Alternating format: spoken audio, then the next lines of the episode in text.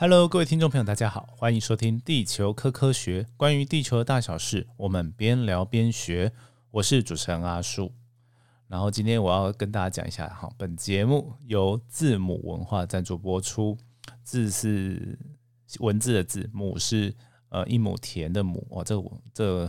出版社名称我觉得取得蛮厉害的。好，就是用字去耕田的感感觉。好，那。其实说真的，虽然听起来等一下会像像叶佩文，但是我呃其实只是拿到一本公关书，然后当然在拿到书之前，我是有推荐这本书，所以有挂名。如果大家去像博客来或者是一些网络平台，或者是甚至书的书腰都会看到阿树的名字在上面哦，来呃推荐这本书。所以其实今天比较像是一个呃像推荐文的方式给大家。那我之后也是会写成文章啦。那今天的节目其实这是一个小部分而已，主要等一下我会比较多的时间是跟大家谈关于呃科普书，我觉得怎样比较好之类的一些概念。好，那大家如果对写科普啊，或者是说读科普书这件事情有兴趣的话，哦，大家等一下可以继续听。好，那我就现在介绍这本书啊，这本书的书名叫做《山顶有牡蛎化石》。大家都想说，牡蛎其实在海里的生物嘛，所以呃，它会到山顶上，一定是发生了什么事情。所以这本书就是在解密这个事情哦，给读者来看。好，那大概是我觉得大概是国小中年级到高年级，蛮适合读这本书的。那这本书其实有一些比较难的字，它有加上注音，所以我有问一下他们的编辑啊，那大概他们也是抓大概就是九岁以上。好。但是它的设计我觉得蛮像，呃，一个就是绘本啊，就是图比较多，然后文字比较少的一个铺陈。好，那但是它就是把整个故事其实讲的还算蛮完整的，然后中间也有讲到一些科学的知识，但是他们转变成一个剧情啊，所以我觉得蛮深入浅出的，就是其实就很浅白的，哦，把呃艰难的科学讲简单，这我真的非常喜欢这个做法。好，比如说他会有讲到。呃，板块运动嘛，因为它必须要解释牡蛎怎么从海里面，然后跑到山上去。好，那当然也有那个化石跟地层学好的概念，但是它地层学啊，我觉得哈，它有一句话我真的非常的喜欢。好，那句话就是说地层它就像乐谱一样，然后呢，他就说，哎，里面的一些地层里面的东西，它其实就像乐谱上面的的一些字，就音符一样，所以它可以阅读，然后也有一定的秩序。然后我们，嗯，把看这个地层的感觉，就像在听一首歌一样哦，去了解它。哇，这个真的是很厉害的描写能力呀。对，然后那它的作者啊，其实是呃，应该算是地质学家吧，就是有地质跟古生物背景的哦。那叫呃 Alex No Nogues 哦，对，我不知道，我不确定发音正不正确，因为好像是西班牙的名字。好。那这个作者，我觉得他就是有真的很热爱地质学跟古生物学，他才会哦写得出这个样的文字啊。对他真的是把它形塑的很怎么讲？他这些其实懂的人看起来就哦，这就是地质学家的日常。好，那不懂的人没关系，他他其实蛮浅白就可以理解这个事情。那他可能不会想象，呃，不会直接想象说哦，地质学家的日常是怎么样，但是他可以用这些比喻的方式去理解。说我们怎么看待这个世界，跟研究这个世界的方式，对，当然这是这是一个蛮不错的书，而且我最喜欢的一点就是他拿牡蛎当主角。哦，对我已经决定好我的文章要写什么，就是谁说主角一定是恐龙，牡蛎不行吗？对我就超喜欢这种这种感觉，对他让我有这种感觉。那当然也就是给各位听众朋友回馈，就是说，呃，我的。大部分哈，如果有写成文章的东西，如果要做成 podcast，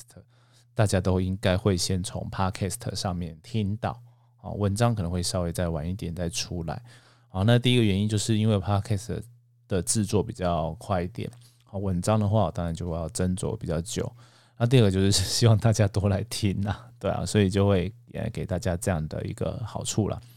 而且我觉得他把科学的精神，等一下会跟大家聊一下，就是怎么把科学精神写成科普。他把这这地质的学的一些本质啊、原理，哦，一些方式都融入在剧情里面。就是我们怎么样去解读地层的先后顺序，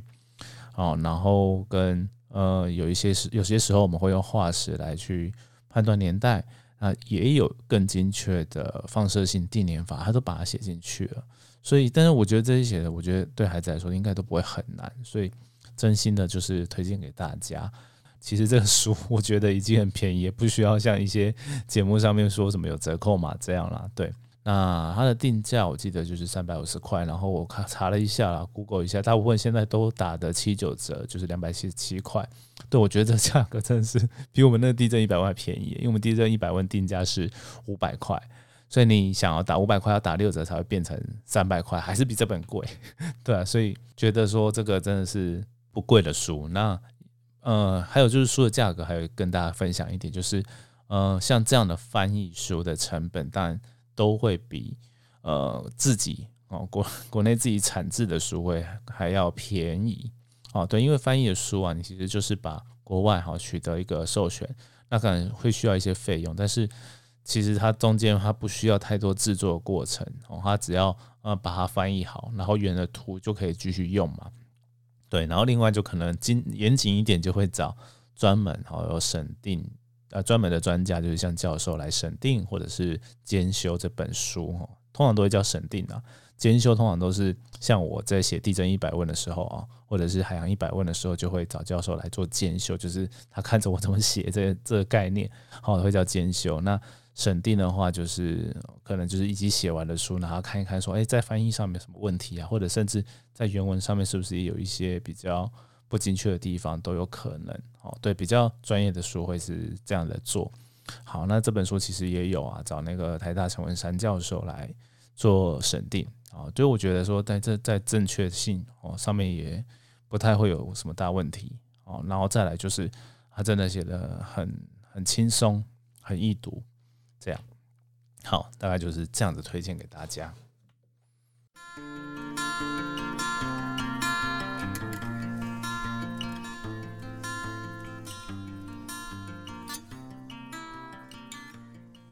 好啦，这个前面的叶配，这不算叶配，我觉得我真的觉得像一个读书心得文啊，对，但是有点长，然后所以我刚一开始就会跟大家做预预告啦。但是呢，其实就从这本书我当做一个出发点哈，我觉得我可以跟大家聊一下，我最近看了一些科普书籍，然后或者是文章，然后还有或者是网络上看到人家分享啊，种种的。归纳出来的心得，好，那我跟大家讲一些点。那这个也应该会写一篇文章呢，跟大家分享。好，那今天就是在节目上一边跟大家先谈一谈，聊一聊啊，说不定大家回馈我的想法，我也可以哦，再把它参考写到文章里面，好，给更多人知道。好，那第一个部分就是我刚刚在谈那个《山顶有魔力化石》这本书的时候，我就有提到说。它蛮重、蛮好的一点就是，它有提到哦，地质科学的呃科学的本质，就是这门科学它为什么是科学哦，然后它的重要性在哪里哦，这点东西我觉得蛮重要的，因为其实呃，像地质学，其实它本质上就是像一种像历史的科学，所以呢，我们就会有一些解读过去的方式。好，那。解读过去的方式其实就会有一些限制嘛，比如说，哦，我们会去做一些推理。那推理的话，其实它是一个呃抽丝剥茧的过程啊。比如说，我们可能对于哈地址上面我们看到某项的证据，好，我们都会去解读它为什么会会有这个东西。好，但是它其实有可能不止一个成因的脉络。好，所以呢。有点像是排除法啦，就是我们可以排除说，哦哦，哪一些东西是不太可能会造成这个现象的，哦，去一一的把它排除，哦，把可能性高的哦留下来。但是其实它最好还是说，哎，找到一些额外的证据去把其他东西排除，这样是最严谨的啦。那但是可能有一些科学没有办法，它就会变成是一个呃争议，比如说像台湾岛哦的形成。的过程中啊，就会有人说：“哎，过去常有听到呃南澳造山哦跟蓬莱造山两次的两期的运动，好，然后就会有人呃提出来说，诶，那到底是不是真的有两次？目前还是大部分左右科学还是认为有两次，但是细节上面呢，当然就是有很多的不确定性存在。比如说哦，第一次的南欧造山运动，它有没有把台湾岛整个挤出海平面，然后挤出多大的范围？那它是不是有啊经过一些风化侵蚀，让它游到海平面底下？诶，这个就比较细节的东西，就还是有一些争议。好，因为这个没有办法 从地址的资料看得很细。好，举例来说就是这样子。但是第二次的蓬莱造山运动，因为它是呃吕宋岛湖，就是我们现在的海岸山脉哦，撞到哦现在的中央山脉这个古台湾岛上面，诶，这个把台湾挤得很高这件事情，诶，倒是蛮确定的事情。啊，这个就不太会有争议啊。哦，那是个碰撞造山的运动。好，但是在这前面之前发生的事情，就会有各种不同的理论模型出现。对，那当然有一些就是可能是比较多科学家会信赖的。哦，那虽然在我刚刚讲那个《三体上姆利尔》本书没有讲那么细，但是我们平常在跟大家分享的时候，其实都会讲到这些，有机会都会讲到这些点啊。比如说现在，那像呃刚刚讲那些书上面啊，就是就是比较好的书，它就会哦大概传达说哦。我们是在做一个解读哦，它不一定是百分之百正确的哦，至少会有这种意涵在里面哦，这我就觉得嗯还蛮不错的。对，好，那这就是所谓的科学的本质啊，哦就是地质科学它的本质是怎么样？我觉得有机会都可以跟大家分享。好，那第二点呢，想跟大家来谈的呢，就是科普一定要很正确吗？这个东西我觉得非常的有趣，因为呢，我前一阵子啊，在一个科学的社团哦，私人社团里面看到有人就把一个科普书的内页哦，小朋友的科普书，然后然后拍下来给大家看。那其实那个里面是错误的哦，是呃，他好像画的是台湾岛的形成，然后讲说从七千万年前开始被挤慢慢的挤压出来，然后就放了。菲律宾海板块跟欧亚板块，然后中间夹的台湾，好，然后把它画起来，像是菲律宾海板块隐没到台湾，呃，对，隐没到欧亚板块底下，然后台湾在上面的这种样子，而这个样子其实跟现在主流对于哦这个台湾的呃周遭的板块构造的认知其实不太一样。哦，其实它它它的主要认知就是说，呃，这个两。呃，一样是菲律宾海盘跟欧亚板块没错，但是它是属于碰撞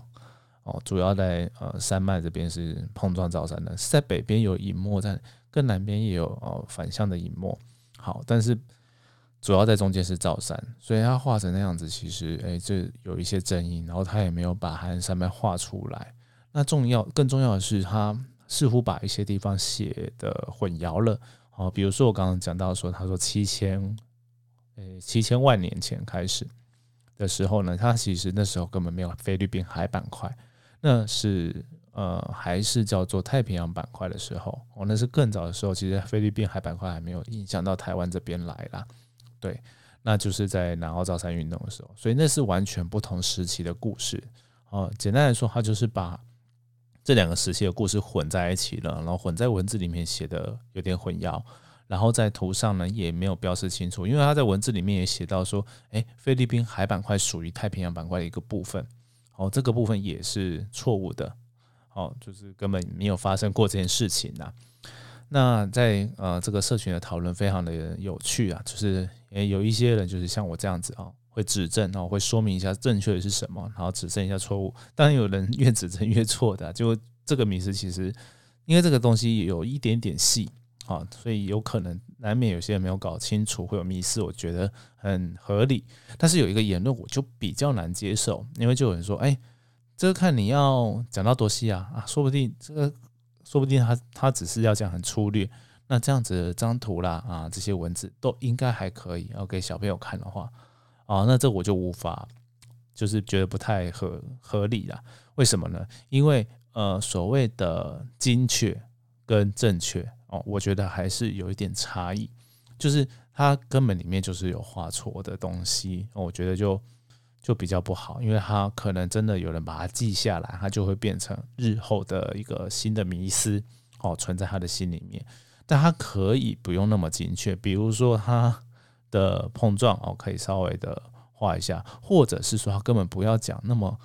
早，说七千万年前的时候长怎么样，他就说现在哦是长这个样子。好，就菲律宾海海板块、欧亚板块，好，然后把海岸山脉也画出来。哦，那就是说它只是现在的样子。那甚至或者是细心一点，它可以画两个嘛，就七千万年前的样子，或者是再加上一个哦，六百到两百万年前哦，这是两段的样子是不一样的。好，那这样子就是最完整的。好，那不行的话，我觉得画其中一边都可以，但是你不可以把它混淆哦，因为混淆的话，它其实就是把这个事情就乱斗了。哦，那甚至又是有一个错误的概念，说哦，原来呃一个板块可以附属在另外一个板块底下，尤其是菲律宾海板块。哦，我们现在认为它是一个独立的板块了啊，跟太平洋板块没有，哎，太平洋板块没有海，没有海这个字哦，太平洋板块啊是呃独立的哦，是不一样的板块。对，那基本上大概就是我觉得就是要给大家 很基简单的概念，就是精确可以不用那么精确，但正确哦还是要几乎大部分正确了，它至少。要是呃主流科学家大部分的人都认同的东西，哦啊，除非他有一些争议啦，那不然的话，基本上就是你这个要求是我觉得是蛮基本的，对啊。所以呢，基于这个原理，我们就可以继续再往下谈一下，就是这本书我刚刚讲到嘛，就呃不是这本书，就是呃在讲科普书的时候，其实刚前面在讲山顶上牡蛎化石的时候，我讲到说有些书。它需要有审定者，哦，像外面翻译来的书会这样。然后兼修者的话，通常都是像，比如说一个科普作家或一个媒体人在写书的时候，找专家来帮我去看，哦，差不多是这个概念。然后它的它的原则就是一样，就是呃，可能有一些需要专家帮我们挑出来的正确性问题，哦，那可能就是需要这样的一个机制去把关。那这样的科学呃科普书，它会比较有正确性。好，但是精确性其实这个是比较有的讨论的，所以大部分的时候，比如说我在过去写地震一百问的时候，就会有三个方面。第一个就是编辑一方，他们会希望可以更简单浅显一点，那我大概也是偏向这样。但是如果啊，这中间在科学家他对于这个呃某些东西是有坚持的时候，我们就必须要沟通说，怎么样写会比较哦不不违背啊，至少它有个大致正确性，但是我们还要还是要把它一些简化。好，让小朋友可以比较好理解，比如说用一些比喻法的方式，怎样比喻才不会失准哦？这个精确性，我是觉得可以有容许的空间的，所以就是给大家一个概念，就是从精确到正确到审定者真的在整本书里面所扮演的角色是什么？好，给大家分享。那但是呢，其实，在呃现在很多人呢，就是在网络上会写科普文章。哦，那就比较少这样的机制，但是我觉得这也也无所谓，因为呢，在网络上其实也有很多的专家会上网看嘛，对，然后有时候就会指正，那阿叔自己也有被指正过。好，那如果当遇到这指正的时候，通常身为一个作者，我们都会去再做多做一些查证。好，那其实，在深入查证之后，就会知道说，哦，对方还是对于精确性啊有意见呢，还是他真的这个有正确性的问题。啊有正确性的问题，当然就是要改写啊，要要呃下架，或者是甚至道歉，这样子的一些行为才会是对科普文章负责的。哦，对，那基本上大概是这样。然后之前有看到，我记得我现在后来找不到那个原始的文章链接啊，就是有听过那个严胜宏老师啊，他就在他个人的脸书上面。我忘记他是开，我记得那时候他有开地球，但我后来找不到那篇文章，有可能是后来删掉，还是改成改成不是开地球的状态哈。那他讲的是说，哎，那呃，好像是说写科普文章哦，他后面有对那个写论文会不会有帮助？因为有一些呃说法，我有看过一些呃呃 paper 哦，也有说了，就是说。呃，写科普文章的训练，它对于写论文是有帮助的哦。但他那时候严老师就提出一个不同的看法，他觉得说，嗯，其实对大部分的人哦，应该是呃，先要学会怎么样讲科学给同行听，也就是说，这东西叫做论文。好，那你知道怎么样把它写给同行听之后，哦，那你就知道说哪一些东西是哦，你的同行之间会在意的，就是我刚刚讲的正确性的问题，然后跟最精确性的的感觉，它是应该是怎么样描述的。好，那在基于这个原则之下，你慢慢的去把它呃简化，好，那它精我刚刚讲的精确性，它可以有一个容忍的范围嘛，所以就会呃变得让它变得比较不精确，但是更多人可以理解的状态，哦，用一些比喻的方式，好，那就是把它变科普化。但是如果你不知道最正确或最精确的样子的时候，有可能你会 歪的更多。这个我自己在看很多人在写。科普，尤其是我在早年有去参加一些科普写作营队嘛，然后我自己也当过类似的讲师。那有很多啊，都是从国高中开始就练习，后再写一些科普文章。那他们会找资料，然后来去做改写。但是这有个问题，就是他们如果没有很确定原来这个原始的科学它的产出，或者是它的根本的精神是怎么样的时候。有时候就很弄，就是会不小心弄歪了，自己都不知道。所以，我我觉得说这个科学训练，当然它在呃写科普文章中是一个我觉得蛮必要的的训训练呐。好，至少你有一些正确性的那个。可是这个我觉得不是百分之百的真理啊。为什么？因为呢，有一些真的比较厉害的人，他从大学时期写写报告哦就可以写的。呃，像论文一样严谨哦，那这个现在是越来越多这样现象，因为其实在网络上哈，论文现在越来越容易去查询到，那阅读的门槛可能就比较低。然后，如果是哦，对于呃这这某一个领域科学有兴趣的同学，他真的有兴趣念 paper 的话，是有机会可以理解这个这个论文的叙事模式，但是。这这我就讲的是某一些特定的情况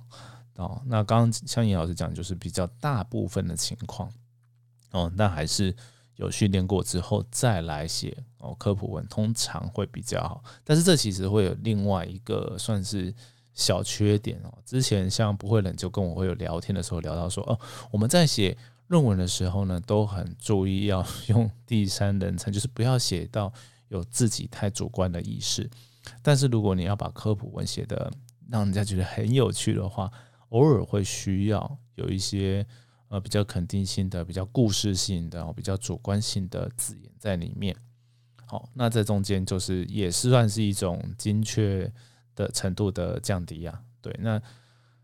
这个在于已经被训练过的哦硕士以上的呃的毕业生，我觉得就是会是一个坎，就是哎。这样写好像就不太好哎，对，就会有这个感觉，然后也会因为长期的训练哦之下哦，就是通常离主对于的文字的掌握都会比较不能说不好，就是没那么灵活，就是不会想到那么多呃字可以去做表达或者是比喻诠释这样，对，然后大概就是跟大家分享一下心得，大家不知道会不会觉得这个无聊，对，但是我觉得自己觉得蛮。有趣的，所以我就录了一集节目来跟大家分享了。好，那如果对于这种阅读跟科普写作有兴趣的，也可以找阿叔来 聊聊，来分享一下。好，好，那今天呢的节目就到这边，我们就下次再聊喽，拜拜。